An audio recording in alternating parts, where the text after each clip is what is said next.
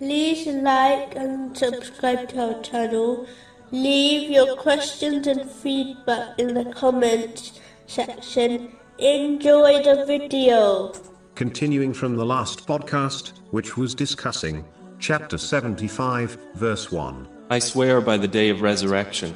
People will be commanded to cross the bridge, which will be placed over hell, on the day of judgment. This has been discussed extensively in Islamic teachings, such as the narration found in Sahih Bukhari, number 6573.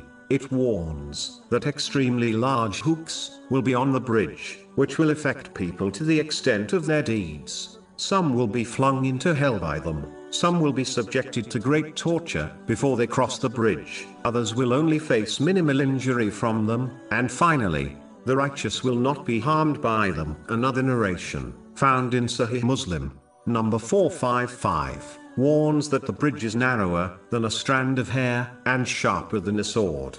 The important thing to learn from this is that each person will cross the bridge according to their deeds. So it is important for Muslims not to neglect any duties. If they desire to cross the bridge safely, they must fulfill the commands of Allah, the Exalted, and refrain from His prohibitions, which includes duties in respect to Allah, the Exalted, and people. One should not neglect this, and simply hope they will magically cross the bridge unaffected.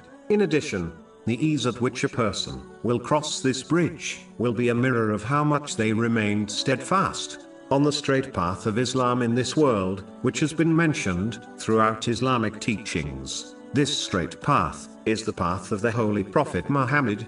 Peace and blessings be upon him. Anyone who abandons this path will not successfully cross this bridge. Simply put, the more one remains steadfast on the straight path in this world, the easier they will cross the bridge over hell, on Judgment Day. The straight path has been made clear. In this world, so Muslims are left with no excuses from following it, thereby ensuring they safely cross the bridge on Judgment Day.